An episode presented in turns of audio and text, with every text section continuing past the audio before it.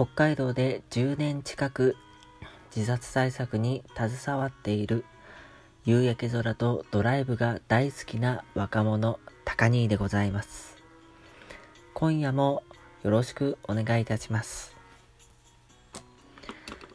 近年自殺対策において自殺という表現を自死に置き換えることが推奨されつつあります。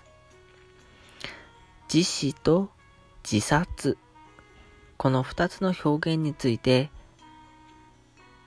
高兄の考えと、そして解説を行っていきたいと思います。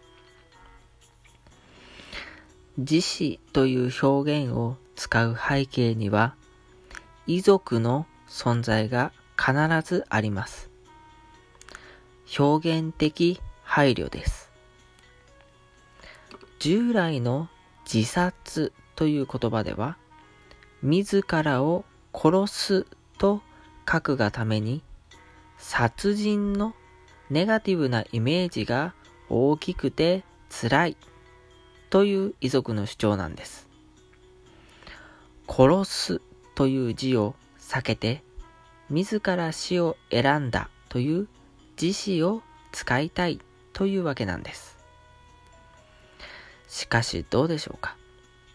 自殺は本人が選んだ死なのではなく、様々な社会的要因によって追い込まれた末の死であるというのが自殺への正しい理解ですから、いわば社会によって殺されてしまった死が自殺だと言えます。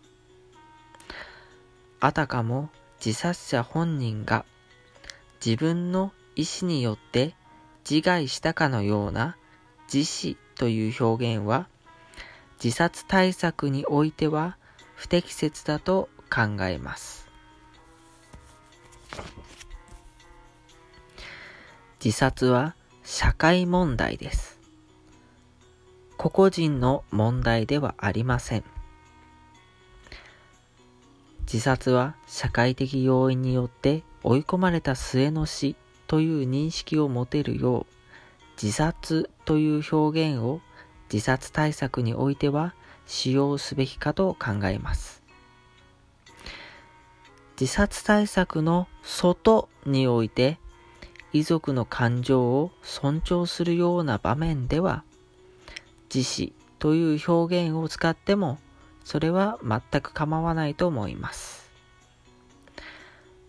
自殺と言われたら辛いので自死と言ってくれませんか？そのように遺族が希望するのであれば尊重して自死と言ってあげましょう。今回は自死と自殺の表現について取り上げました。世の中に自死という新しい言葉が登場した頃から自殺対策に携わっている人たちの間でも話題となっていました。意見も様々出ました。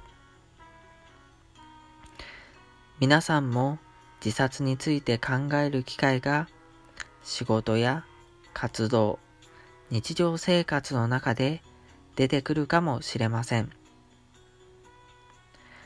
表現の問題はこの世界で結構重要なので皆さんも覚えておいてください。それでは今夜はこの辺で終わります。ご清聴ありがとうございました。